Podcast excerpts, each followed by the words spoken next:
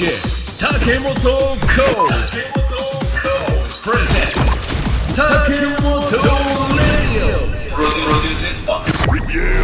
DJ 竹本コーチはいどうも竹本ラジオでございます、今日はこの方とトークをしていきます、えーもう半年ぶりの 登場となります、えー自己紹介お願いします。はい、えー、お久しぶりでございます。あの、近畿大の吉本です。よろしくお願いいたします。よろしくお願いしますお願いします。今日もあれですかもう研究室にいらっしゃるあ、そうです。部屋から、はい、大学の部屋からやってます。はい。はいいやーまあねちょっとこう間空いちゃいましてはい約やらされてるという。あれですよ4月から僕 PTA 会長になりましたよ小学校の、まあ、今本当コロナであんまイベントもだいぶ減ってるからで僕もコロナやからコロナにのかにコロナ禍になったからこうリモートの仕事が増えてなんか割とまあ時間作れんこともないなっていう状況とかいろいろ重なってまあちょっと見てみようかなっていうね、会長今の世界 PTA の、あ、言っちゃったけど、はいはい。そのか会議とかって、そのどうなんですか？対面でやってるんですか？えっとね、月一、まあ、学校単位のやつは、えーっと、会議室に集まるっていうスタイルですけど、 Zoomもあるから、どっちでも選択制みたいな。えとりあえず最初はー、ト参加の方もいるってこと？あ、いますいます。だから、最初だけ、まあ、1回目だけは、ちょっとこう、顔見せというか、まあ、したいので、ちょっと来てくれたら嬉しいです、みたいな感じにはしてるんですけど、基本、もうどっちでもって感じですね。でも会長はいかんとダメですよ、多分それ。まあそうですね。あと何やってみて分かったんですけど学校だけじゃないんですよね。PTA ってう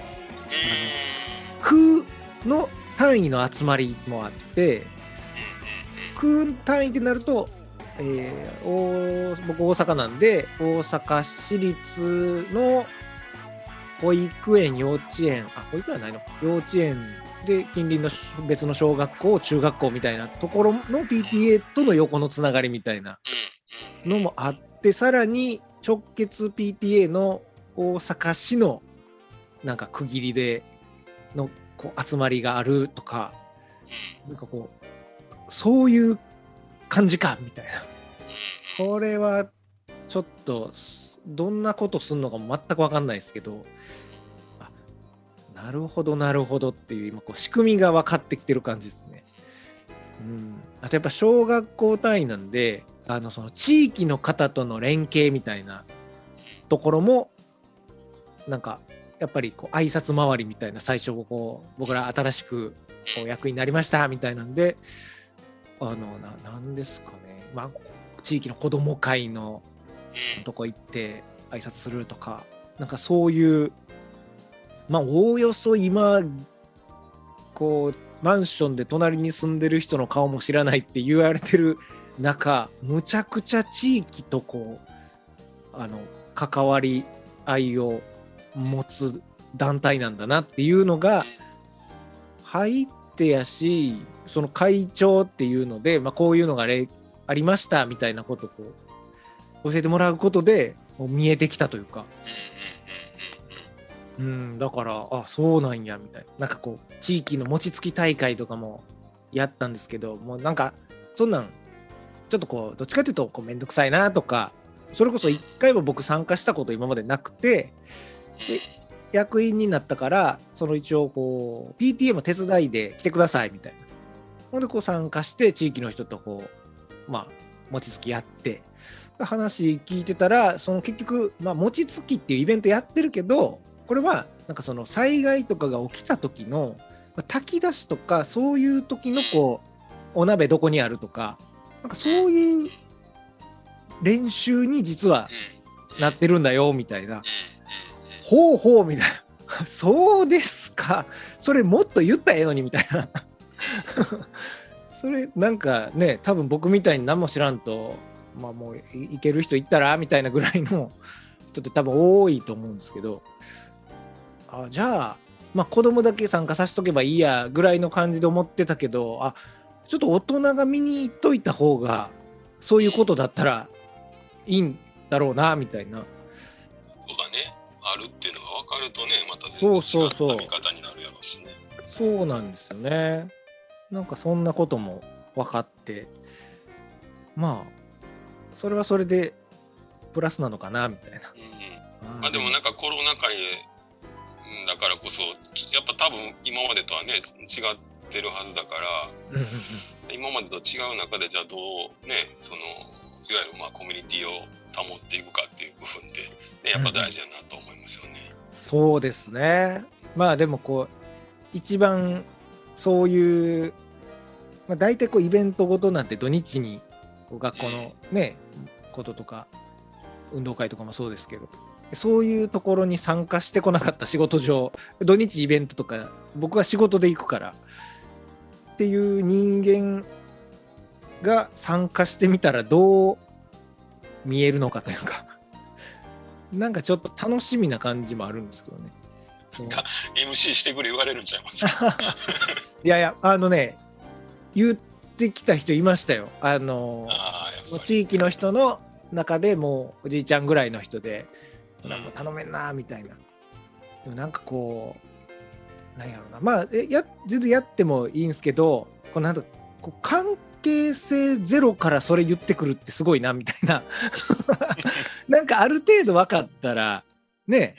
こう言ってくるけどあこれはまあだからあこういう付き合い方なんだなみたいな。あなるほどなるほど。みたいなこうじゃああの街であの理容師さんやってる人にほなも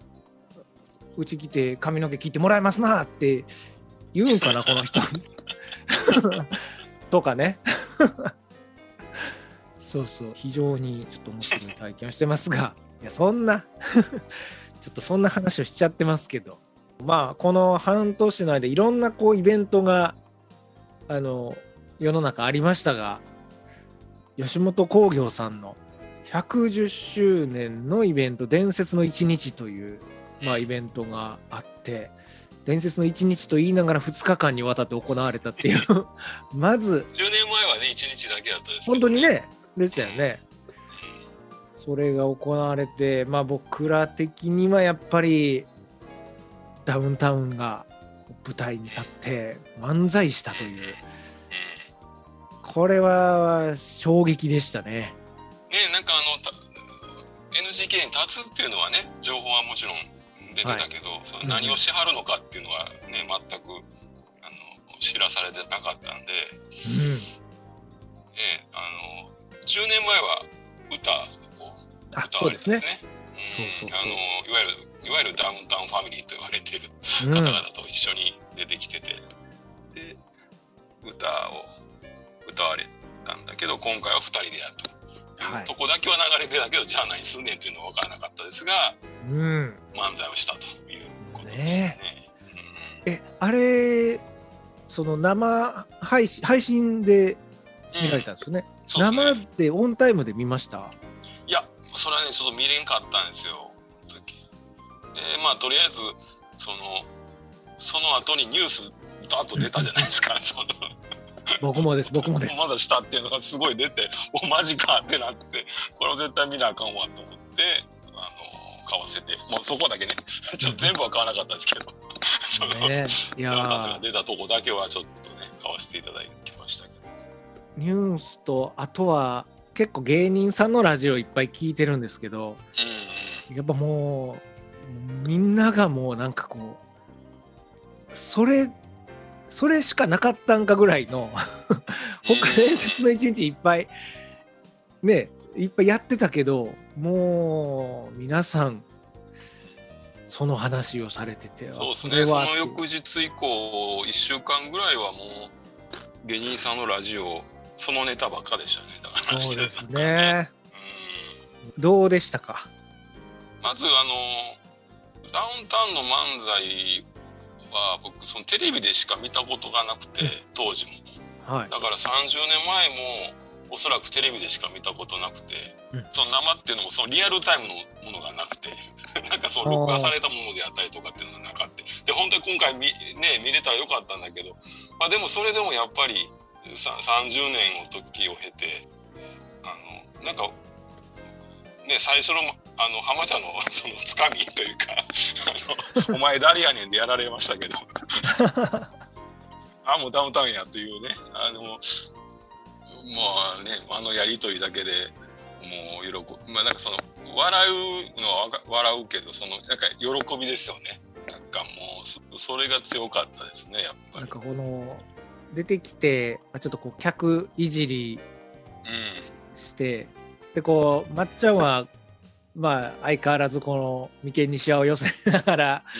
ゆっくり歩いてきてちょっと周りを様子を見てみたいなうところからこう、まあ、全漫才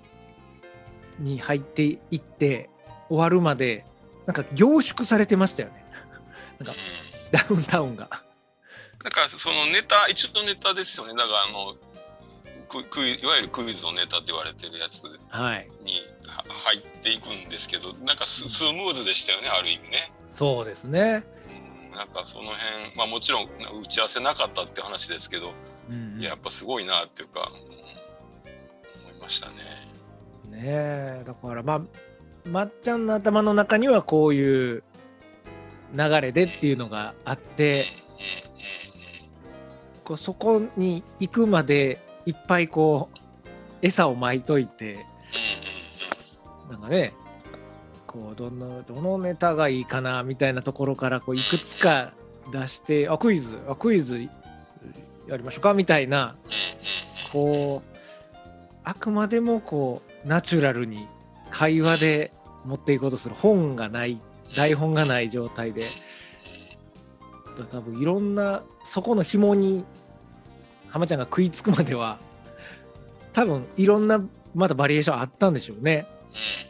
あれは。いやだって終わりもだって無理やりね終わった感じで。だからあれがだから無理やり終わってるからってことはまああれなんか続けてたら続いてたっていうねことやた、し、うんうん。そうですね。その辺もねあーすごいなって思いましたね。ねえ。いやーだからこれは本当いろんな人がいろんな感想を言ってるんですけどあの今ちゃんがうんあのみんながあのダウンタウンのアドリブ漫才いやーみたいな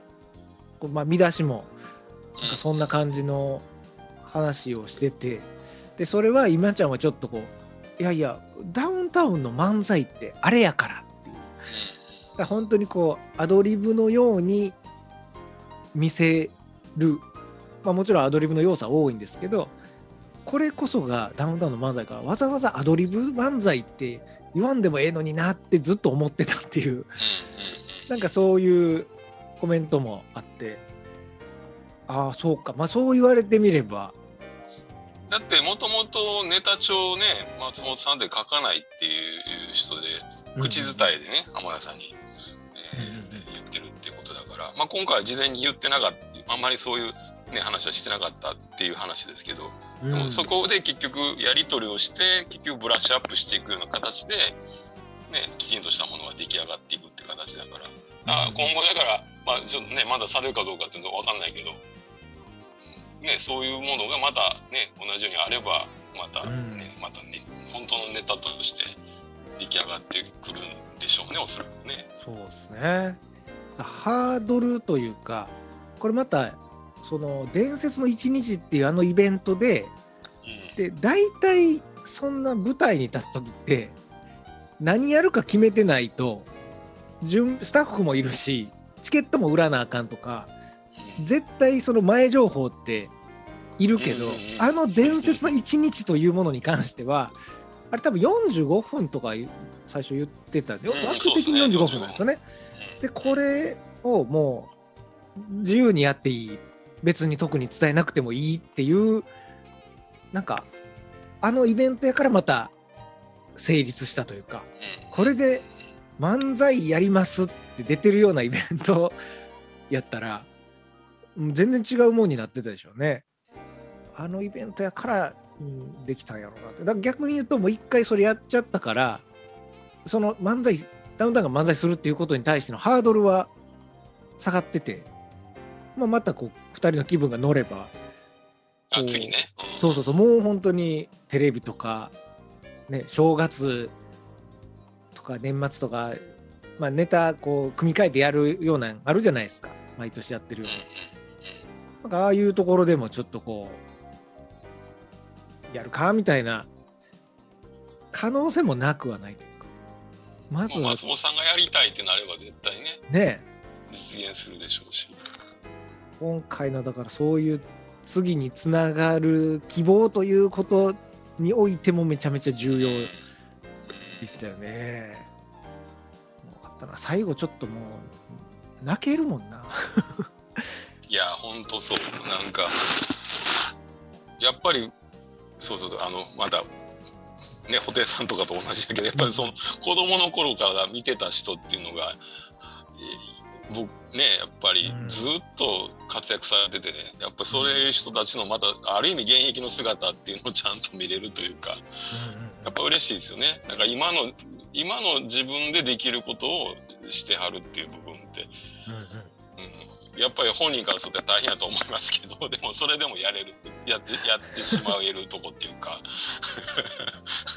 もうやらんでいいじゃないですかってねあるけど、ね。でもちゃんとやれてるところはすごいなって思いますね。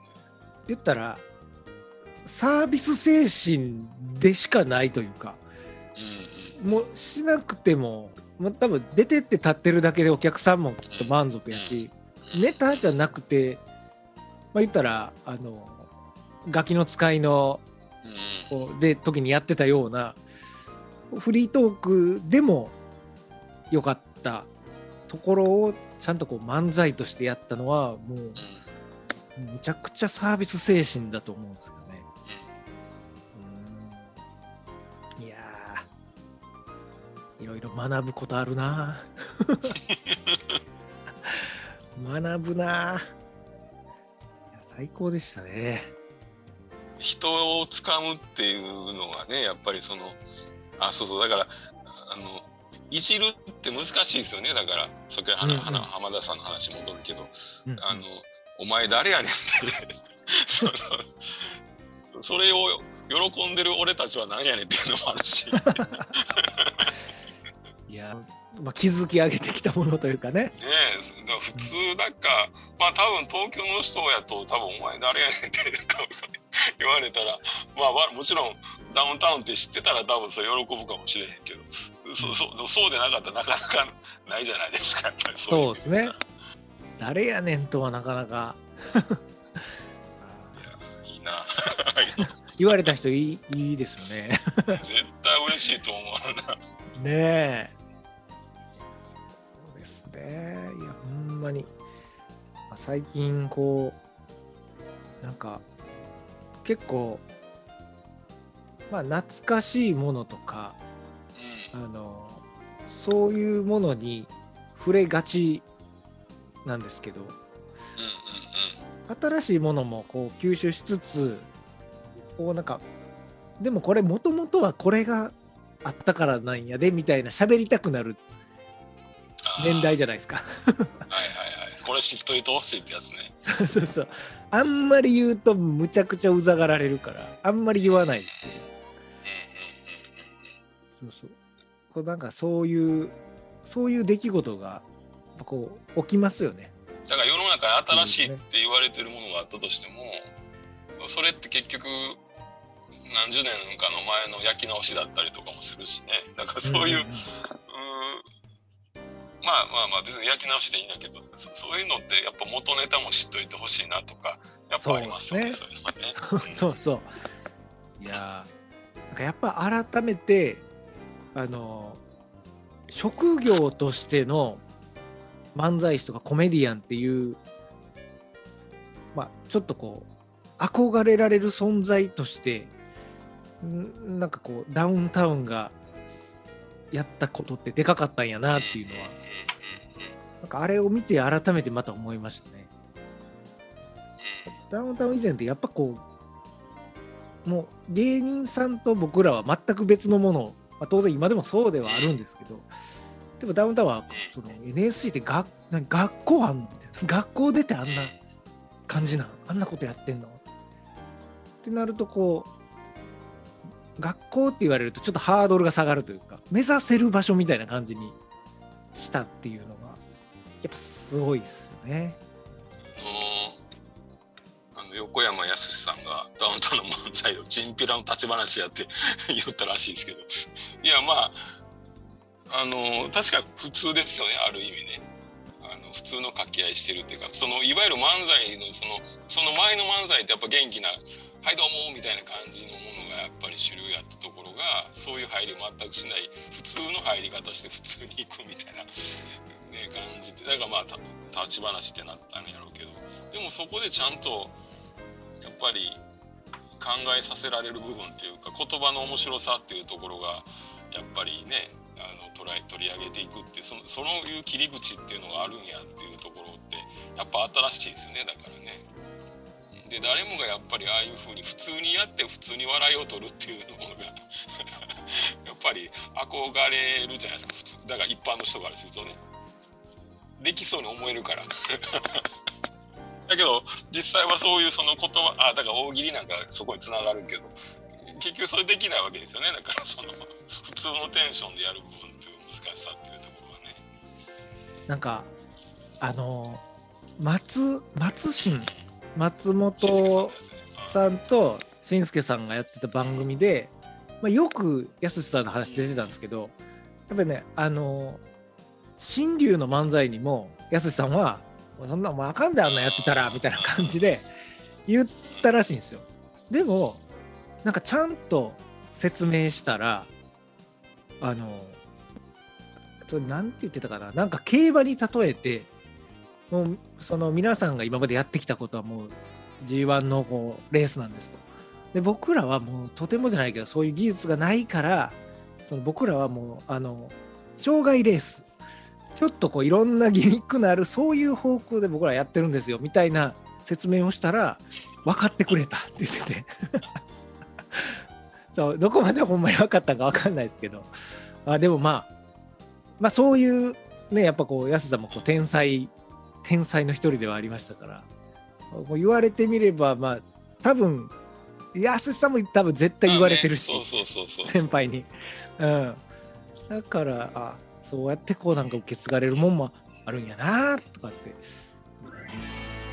さあということでもういろいろ話をしてましたらもうお時間が 迫ってるということでもうひたすらもうダウンタウンファントーク。あとはちょっと前半の PTA の話前半の PTA の話がねちょっと長かったんで。それが申し訳ないなっていう。ちょっとまたまだつなぎますから。はいぜひぜひ。またお願いします。ははいい、ということでここまでのお相手は私、えー PTA 会長 DJ 竹本浩二と何はそうでしたありがとうございました。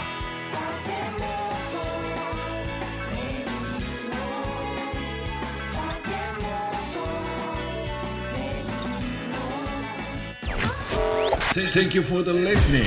Takemoto Radio.